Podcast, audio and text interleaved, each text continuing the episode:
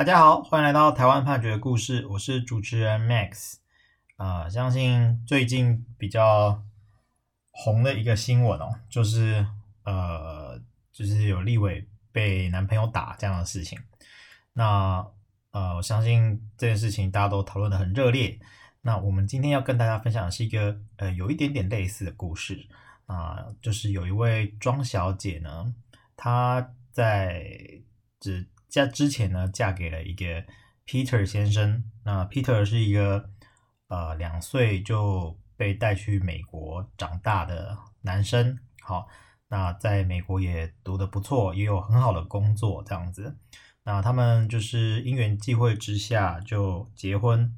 那也结结婚了差不多三四年。但是呢，这个 Peter 先生呢，他大概在一百零七年八月左右开始出现。被监视的感觉哦，他觉得自己好像常常有被监视、跟踪啊，也也认为他被他人给轻视，所以就呈现一个很焦虑的状态。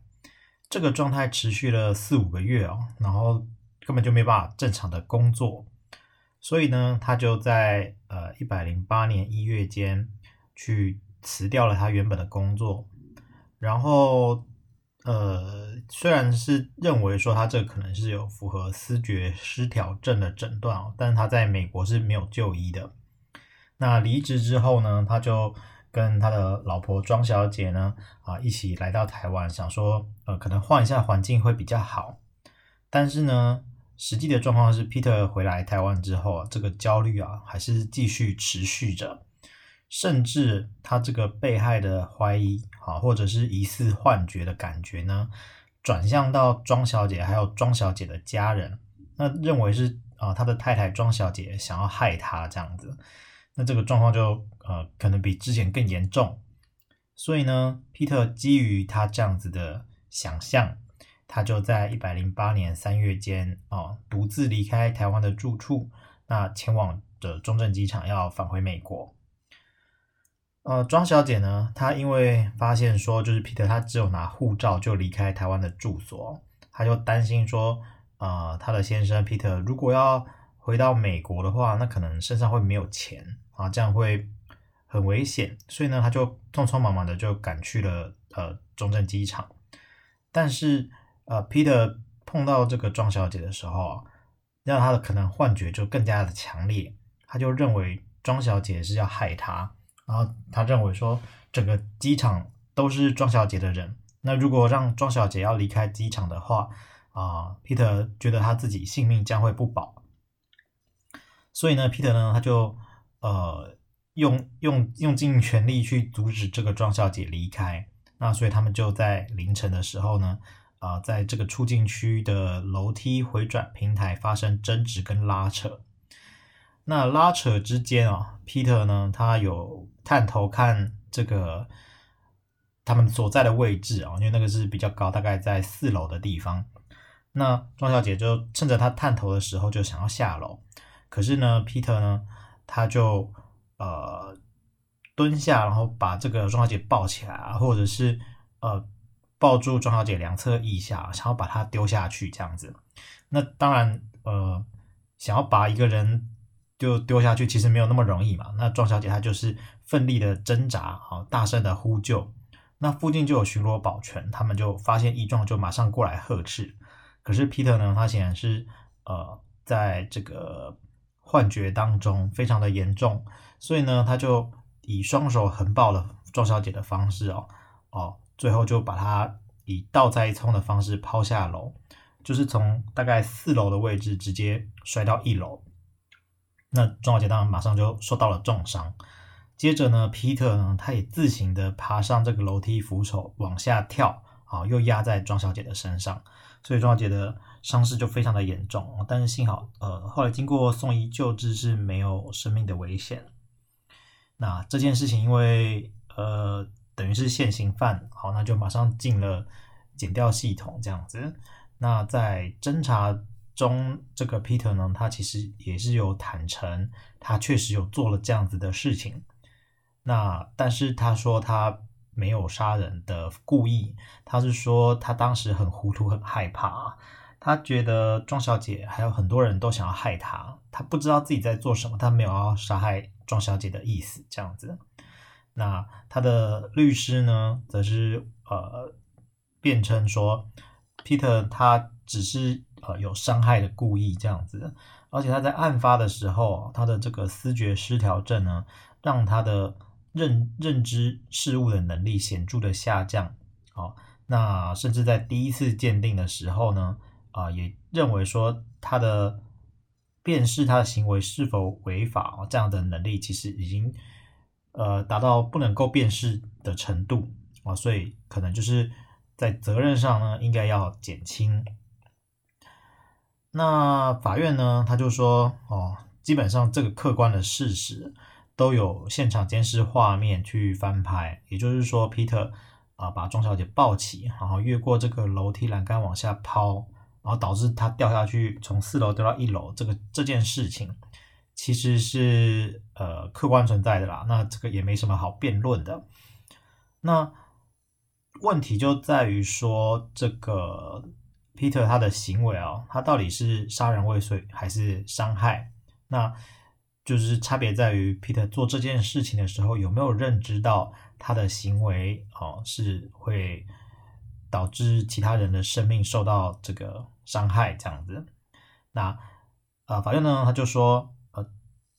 他怎么去判断啊？他就是要去看说这个行为人在行为当时，他呃攻击的部位啊，还有行为时的态度，那下手力量的轻重，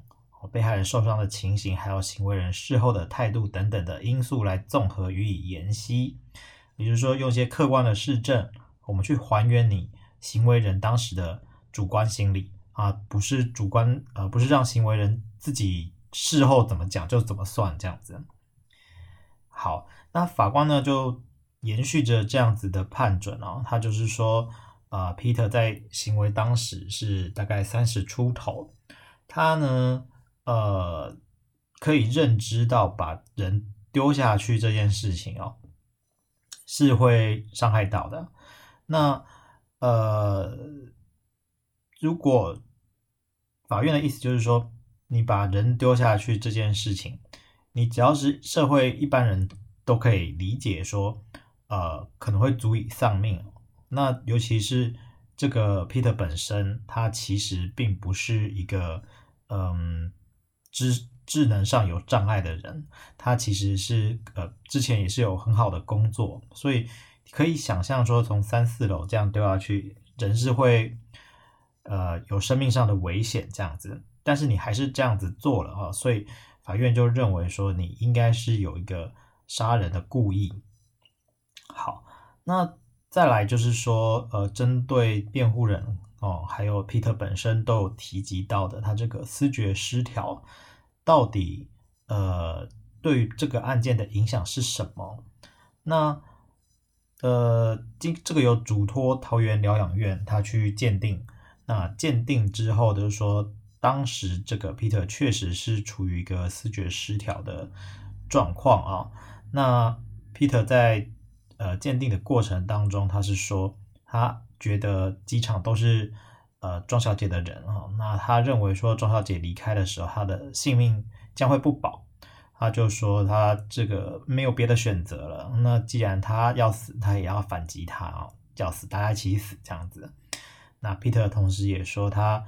呃把。这个庄小姐丢下去的时候，才意识到庄小姐会受伤，甚至可能会死亡。那法官呢，他就是说，呃，既然你丢下去的那个时候，其实也是知道会有受伤甚至死亡的结果，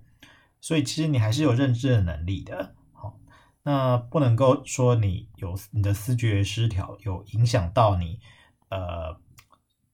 杀人的这件事情的认知。好。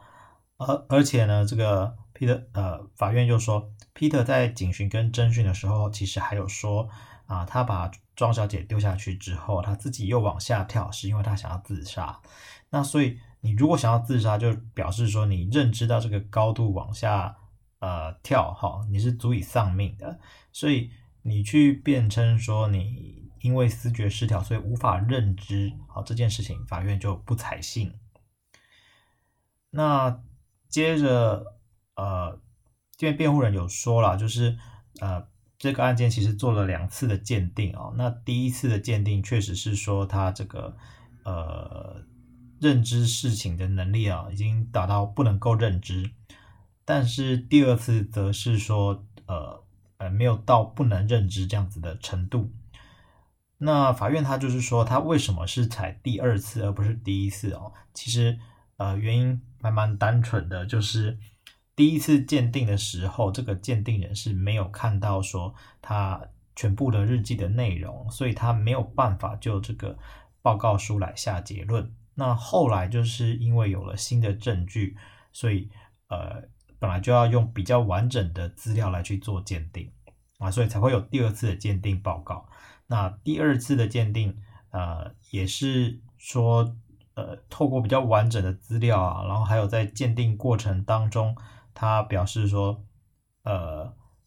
他丢下去的时候认知到这个庄小姐会受伤甚至死亡的这个陈述哦，来认为说，嗯，他当时其实认知事情能力并没有到不能的程度，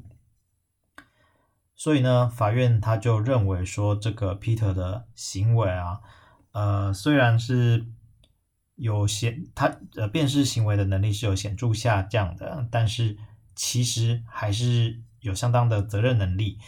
所以呢，呃，就认为他是构成这个刑法第两百七十一条的杀人未遂罪。好，那但是可以依照十九条第二项的规定来减轻其刑。那这个案件，因为毕竟他们是夫妻，所以其实庄小姐在。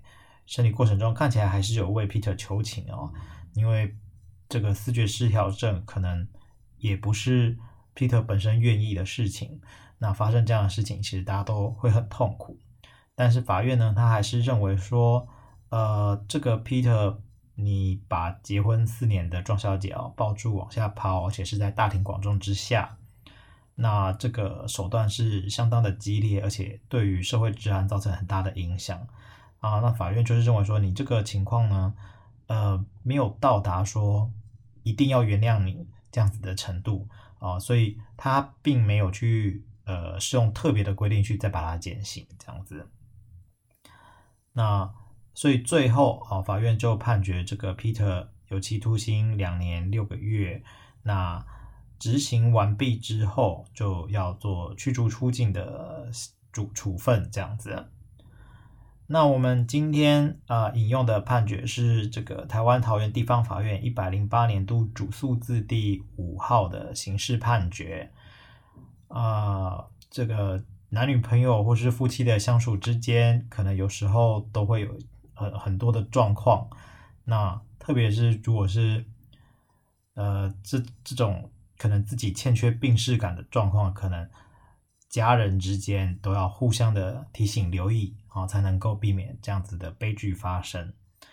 我们每周一都会更新，欢迎大家有意见可以回馈给我们，或是告诉我们你们想听的主题，让我们一起来看判决里的故事。